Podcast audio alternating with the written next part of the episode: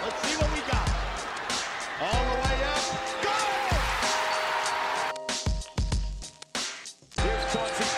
Here it is. It.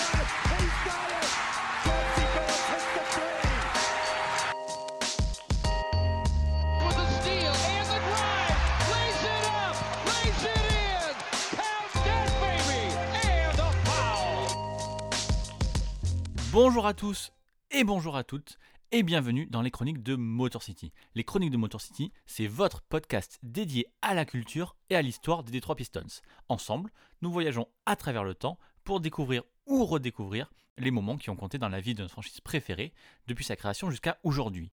Il y a 15 jours, pour la 36e chronique de Motor City, nous avons parlé des différents affrontements sportifs entre les Pistons et les Celtics de Larry Bird au milieu des années 80. Et en fait, le cœur de notre podcast à ce moment-là, c'était l'obstacle que représentait cette équipe de Boston pour Détroit. Les Pistons à l'époque n'étaient pas complètement les bad boys, alors que les Celtics, eux, allaient en finale NBA chaque saison ou presque. Et ce qui est intéressant dans cette rivalité, c'est justement que c'est ces différents affrontements qui ont permis aux Pistons de s'améliorer jusqu'à battre enfin Boston, ce qui leur a libéré ensuite la route vers les deux titres NBA gagnés en 89 et en 90. Et au milieu de ce dernier podcast, quand j'ai fini d'aborder la deuxième série entre les deux franchises, celle de 1987, je vous ai annoncé qu'il s'était passé quelque chose après le dernier match, après le match 7. Et c'est quelque chose qui est très important, assez grave même, puisqu'il y a eu une énorme polémique déclenchée par Denise Rodman et par Isaiah Thomas envers Larry Bird, une polémique qui a été reprise et même amplifiée par les médias. Alors, si les polémiques, bon ben c'était plutôt habituel à l'époque des Bad Boys, celle-ci a quand même pris un très mauvais tournant puisqu'elle a directement évoqué des questions de racisme. Et comme cette dernière chronique était déjà assez dense, avec tous les affrontements qu'il y a eu entre les Pistons et les Celtics à raconter, je vous avais proposé de laisser cette polémique de côté un temps et d'y consacrer un autre épisode lors de la prochaine chronique. Et donc ça y est, on y est. Ça va pas être facile de parler de tout ça parce que c'est probablement l'épisode qui fait le plus tâche dans la carrière de l'un de mes joueurs préférés, en l'occurrence Isaiah Thomas. En plus, on va parler des questions de racisme entre les communautés blanches et afro-américaines dans les années 80, donc c'est assez difficile pour moi de retranscrire tout ça aujourd'hui. Et surtout, ce que je vais vous dire en préambule, c'est qu'il faudra bien comprendre qu'il ne s'agira jamais de minimiser certaines déclarations, seulement d'essayer de les expliquer ou du moins de retranscrire les justifications des concernés le plus honnêtement possible, parce qu'en fait dans cette histoire, il faudra juste fier à la parole des joueurs. Donc on commence une chronique de Motor City qui sera sûrement un peu plus différente de d'habitude et qui pour le coup ne sera pas du tout à la gloire des Pistons. Mais de toute façon, dans un podcast dédié à l'histoire de cette franchise, on ne pouvait pas faire comme si cela n'avait jamais existé.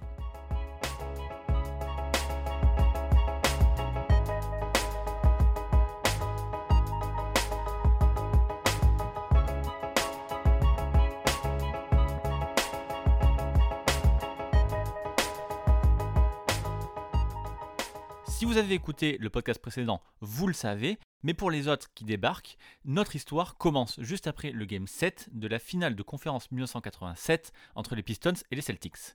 C'est donc la deuxième fois que Détroit échoue face à Boston, après le 4-2 de 1985. Mais cette fois, ça s'est joué à très très peu de choses, peut-être à l'interception de Larry Bird à la toute fin du Game 5, ou à ce manque de maîtrise une fois de retour au Boston Garden au Game 7. Donc, il faut quand même comprendre quel est l'état d'esprit dans lequel se trouvent les Bad Boys. Ils ont été à deux doigts de se qualifier pour leur toute première finale NBA, et au lieu de ça, ils butent une nouvelle fois sur cette foutue équipe des Celtics qu'ils n'aiment pas beaucoup. Et puis, il faut dire aussi que la série a été extrêmement tendue entre la baston Bill Laimbeer, Larry Bird au Game 3, puis l'énorme coup de poing non sanctionné de Robert Parrish dans la tête de ce même Bill Laimbeer au Game 5, et puis toutes les décisions arbitrales qui étaient un peu catastrophiques. Donc clairement, on est entre deux équipes qui se détestent, et cette série, ça a plutôt été un combat qu'une série de basketball. Et on arrive à la conférence de presse d'après-match, d'après-game 7, et c'est là que toute la polémique débute. Donc déjà, sachez que moi, personnellement, j'ai toujours admiré les sportifs pour leur sang-froid en conférence de presse d'après-match. Par exemple, là, on est à quelques minutes à peine après la fin du match, les joueurs ne sont même pas encore douchés, c'est même pas vraiment une conférence de presse d'ailleurs, c'est juste la presse qui rentre dans leur vestiaire avec une tonne de caméras, de micros, d'enregistreurs, etc. Bref, moi à leur place, j'aurais très souvent soit dit n'importe quoi, soit je les aurais envoyés bouler. Mais bon, eux aussi ce sont des basketteurs professionnels et c'est aussi dans leur job de gérer toute cette pression médiatique. Mais vous le verrez, on ne peut pas non plus attendre les mêmes choses euh, d'une superstar grand public comme Isaiah Thomas qui est habitué aux caméras depuis la fac, ou d'un rookie comme Dennis Rodman qui est beaucoup plus brut, beaucoup plus authentique, et en fait qui ne sait parler que sur un terrain, pas vraiment devant un micro. D'abord, les questions des journalistes commencent de manière traditionnelle. Qu'est-ce que ça fait de perdre? Pourquoi vous avez perdu? Est-ce que les Celtics sont plus forts que vous? Bref, le genre de truc qui doit être difficile à entendre après une défaite, surtout là à l'arraché au match 7. Et comme en plus, vous savez que les Pistons et les Celtics ne s'aiment pas du tout, que la série a été méga physique, et que à chaque match au Boston Garden, toutes les décisions arbitrales contestées étaient en faveur des Celtics, eh bien, les Pistons sont assez remontés.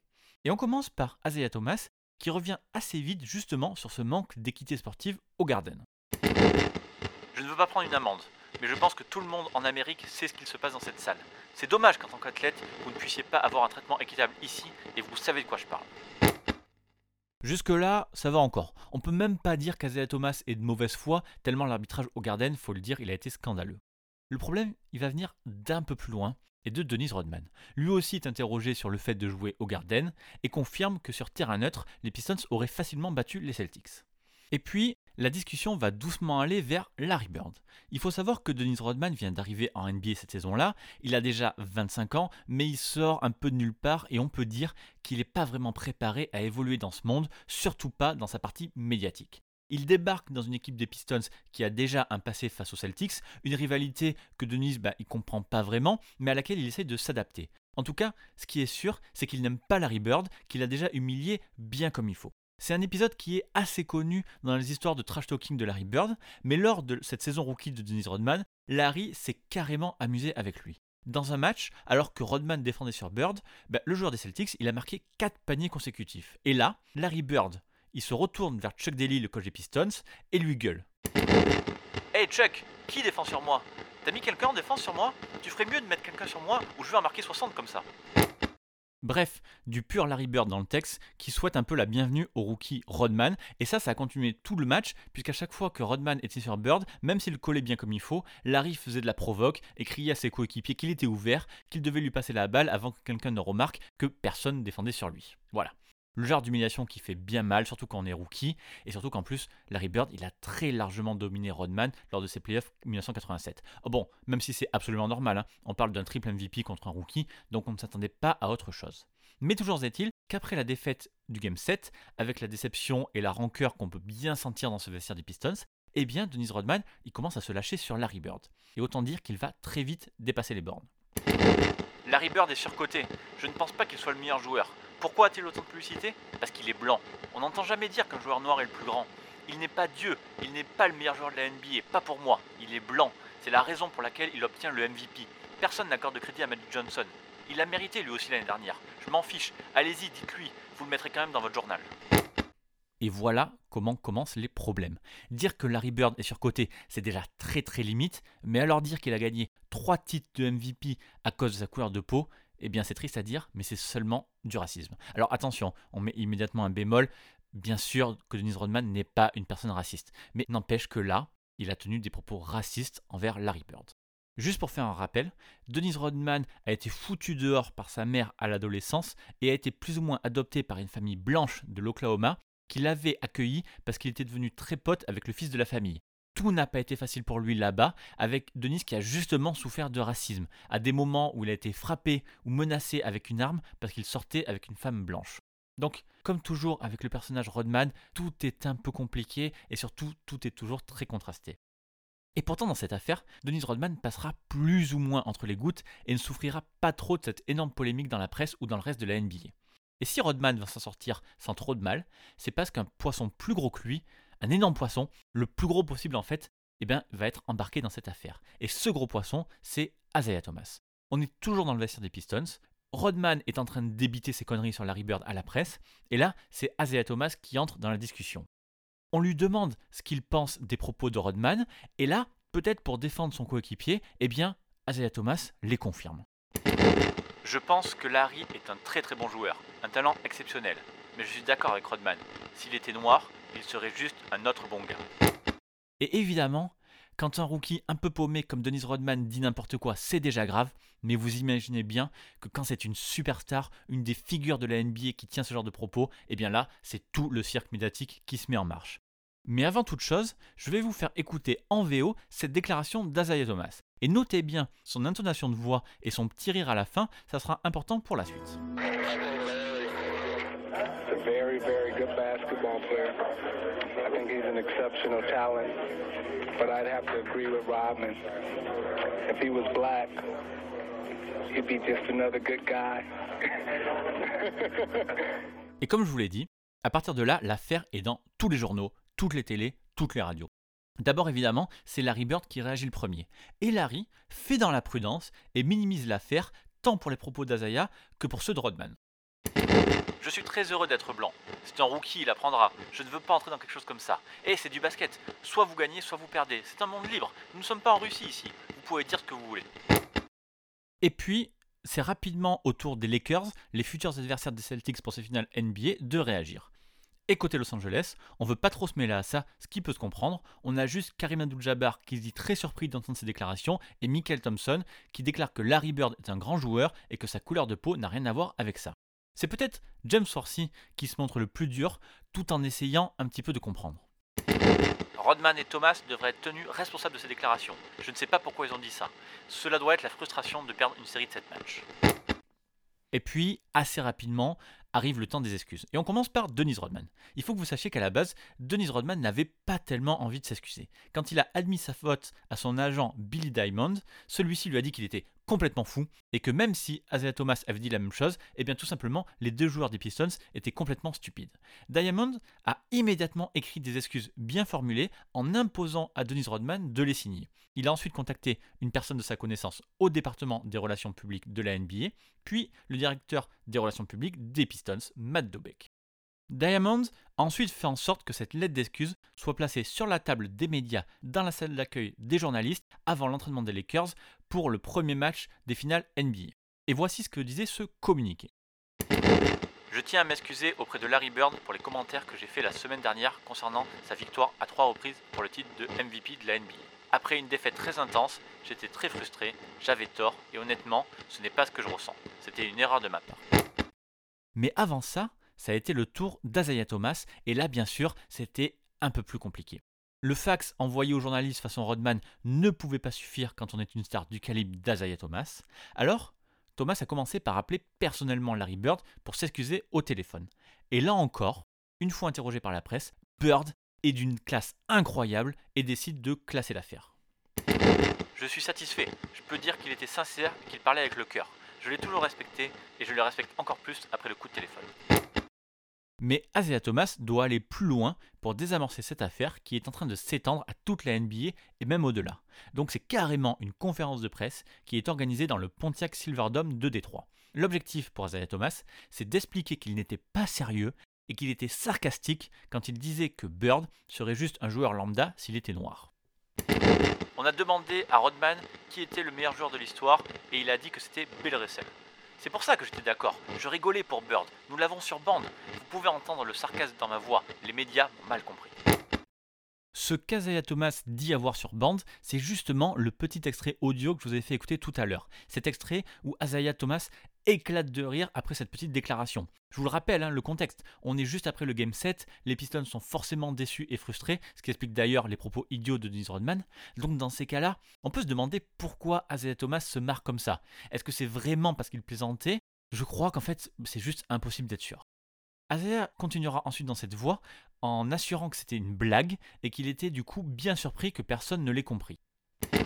Je suis choqué et vraiment blessé que des gens y croient. J'ai une excellente relation avec Larry. Bon sang non, je ne suis pas d'accord avec Denis. Sans aucun doute qu'il soit noir ou blanc, Larry mérite toute la reconnaissance qu'il a. Pour remporter trois titres de MVP, vous devez être génial. Bien, ça c'est la première partie de la conférence de presse, la partie excuse. Mais assez vite, Isaiah Thomas va profiter de cette exposition médiatique pour parler du racisme envers les athlètes noirs dans le sport. Alors, je ne sais pas si parler des stéréotypes qui existent autour des sportifs noirs dans une conférence de presse où tu viens d'être accusé de racisme anti-blanc, c'est une bonne idée, mais en tout cas, le joueur des Pistons ne se dégonfle pas et aborde là de vraies questions de société. Les stéréotypes qui existaient il y a 30 ans pour les athlètes noirs existent encore aujourd'hui. Les gens croient encore que les noirs jouent au basket à l'instinct par opposition à l'intelligence et au travail acharné. Vous avez entendu des trucs comme quoi les noirs sont capables de courir plus vite ou de sauter plus haut. Je bosse dans les camps de basket et j'entends les gamins dire Oh, il peut le faire parce qu'il est né avec un tendon supplémentaire. Les athlètes d'aujourd'hui ont une chance d'apporter des changements dans notre société. Si nous voulons être des modèles et essayer de donner l'exemple, je veux que les médias fassent attention aux stéréotypes. Alors, est-ce que c'est un simple écran de fumée pour changer de sujet ou une vraie volonté de réparer son erreur en portant d'autres messages Vous vous ferez une idée de votre côté. Mais cette conférence de presse n'est que le début du marathon d'excuses d'Azaya Thomas. Et là, on arrive au moment culminant de cette polémique avec une nouvelle conférence de presse organisée en compagnie de Larry Bird à Los Angeles le lendemain, soit le jour du Game 2 des finales. C'est au sein même du forum d'Inglewood que cette conférence de presse surréaliste a été mise en place. Le décor est absolument terrible, avec une petite table montée à la va-vite, Isaiah Thomas qui est en petite chemise violette et Larry Bird avec un chasuble des Celtics par-dessus son t-shirt et une casquette de golfeur. Derrière eux, une immense tapisserie blanche rose à fleurs, mais surtout, devant eux, des tonnes de micros et de caméras. you know, just walking in this room and seeing everybody, it must have touched a lot of people, and um, and that's why we're here. We're trying to cover up for each other. I think all of you who know me, who has ever interviewed me before, know that I joke and kid a lot. Il faut dire qu'il n'y avait plus le choix. Cette histoire est désormais partout et les commentaires sont de plus en plus extrêmes, parlant d'Azalea Thomas au minimum comme un gars stupide, mais plus souvent comme un simple raciste. Et ça empiète trop largement sur le sportif et sur les finales NBA en cours, donc il est temps de mettre fin à cette histoire. Et c'est Azalea Thomas qui commence en remerciant Larry Bird d'être à ses côtés. J'ai toujours su que Larry était un excellent basketteur et je l'ai toujours respecté en tant que personne. Je veux dire que j'ai beaucoup de respect pour ce qu'il fait aujourd'hui, assis à côté de moi, en disant que tout va bien. Et c'est vrai que j'arrête pas d'encenser Bird dans ce podcast, mais de son côté, il est tout simplement parfait. L'essentiel, c'est que les déclarations d'Azaya ne me dérangent pas. Si elles ne me dérangent pas, elles ne devraient déranger personne. Si Azaya me dit que c'est une plaisanterie, on devrait en rester là. Évidemment, l'affaire n'est pas encore totalement classée. La presse fait réécouter la bande, la fameuse bande, et demande aux joueurs des Pistons si tout cela était vraiment qu'une blague. Et Azaya Thomas persiste dans son explication avec un joli passage à la troisième personne dans cette déclaration. Honnêtement, je ne pensais pas que ce serait une chose aussi importante. C'était une blague, du sarcasme. Si les gens qui connaissaient Azaya avaient entendu cette remarque, cela se serait passé différemment. Malheureusement, c'était des gens qui ne connaissaient pas Azaya. Mon erreur a été de plaisanter d'une manière qui pourrait être mal interprétée.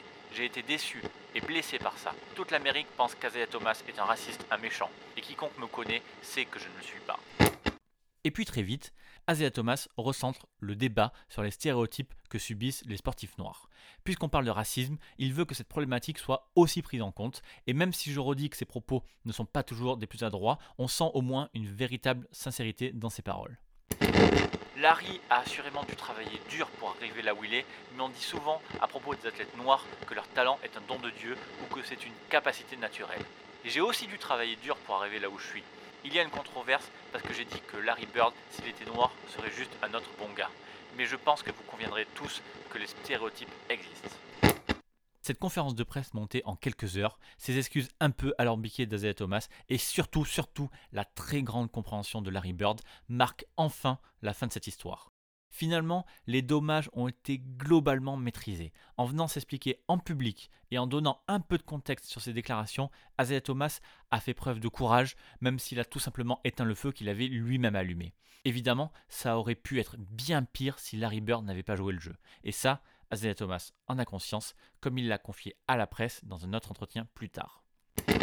Si Larry ne dit rien, je suis crucifié, je meurs.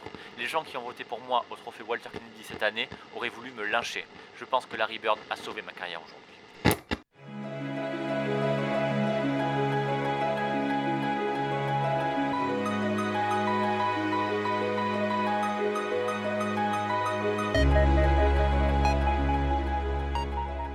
Si Larry Bird a pardonné à Isaiah Thomas, les excuses un peu automatiques de Dennis Rodman n'ont pas suffi, et quand la presse a interrogé Larry Bird quelques jours plus tard en lui demandant s'il souhaitait parler avec Dennis Rodman, sa réponse était limpide. Non, sinon je vais probablement lui casser la tête. Et dans cette interview au Chicago Tribune, Larry Bird dira autre chose de très intéressant. Il dira que les Pistons devraient parler à Dennis Rodman avant qu'il ne détruise toute l'équipe. Sauf que cette fois-ci, Larry se trompait. Et c'est même tout le contraire qui s'est passé. Quand Dennis Rodman a dépassé les bornes en parlant de la couleur de peau de Larry Bird, eh bien, Isaiah Thomas a confirmé ses conneries. Alors oui, c'est débile, et ça forcera ensuite Isaiah Thomas à sortir la carte du sarcasme, mais en fait, dans les vestiaires un peu spécial des Bad Boys, eh bien cette polémique n'a fait que renforcer le groupe. Savoir que leur leader ultra charismatique, qui était Thomas, était capable de se mettre eh bien, dans la merde en soutenant juste un rookie, c'est quelque chose qui a énormément compté en interne. Dennis Rodman a dit plus tard qu'Azaya Thomas lui avait en quelque sorte sauvé les miches en prenant toute cette polémique à son compte. Et on va finir ce podcast là-dessus. Évidemment, Azaya Thomas et Dennis Rodman, tous les deux, ont eu tort. Et comme l'a dit Azaya Thomas plus tard, c'était sans doute la pire semaine de sa carrière. Malgré tout, cette polémique a peut-être eu un impact dans le vestiaire des Pistons, dans la solidarité qu'a fait les Bad Boys, et peut-être même dans leur succès futur. Alors, personnellement, moi, en tant que fan des Pistons, fan de Dennis Rodman et d'Azalea Thomas, ça a été un podcast assez difficile à écrire. Je sais que les deux ont leur casserole et ne sont pas totalement irréprochables, mais j'aime quand même leurs personnages et je crois que j'ai vu tellement de matchs, j'ai lu tellement de trucs sur eux et ils m'ont fait vibrer tellement de fois que c'est dur de parler de leurs erreurs, de leurs failles comme ça. Mais en lançant les chroniques, je vous avais promis qu'on parlerait d'absolument tout et c'est le cas. Quand il y a 15 jours, on avait abordé la rivalité avec les Celtics de Larry Bird, je ne voulais pas passer sous silence cet événement. Bref, ce podcast est maintenant terminé. Je vous remercie. Il ne me reste plus qu'à vous dire que les chroniques de Motor City, comme d'habitude, sont disponibles partout sur Apple Podcasts, Spotify, Google Podcasts, Deezer et sur les plateformes de podcast comme Podcast Addict sur Android. Je le dis à chaque fois, vous en avez l'habitude, mais on ne sait jamais si quelqu'un débarque aujourd'hui pensez aux commentaires et aux notes sur Apple Podcast. Et merci déjà à tous ceux qui en ont mis. Ça aide vraiment à pousser le podcast et à le faire découvrir à un plus grand nombre. En attendant le prochain numéro, je vous invite à me retrouver sur Twitter avec le nouvel arrobase at MotorCityPod et sur le site pistonaffaires.com. Et puis sachez aussi qu'on approche des vacances de Noël, donc de la fin de la saison, on fera une pause pour Noël, et j'ai peut-être une surprise pour vous. Donc restez connectés, merci encore pour votre soutien, et à très bientôt pour une prochaine chronique. Bye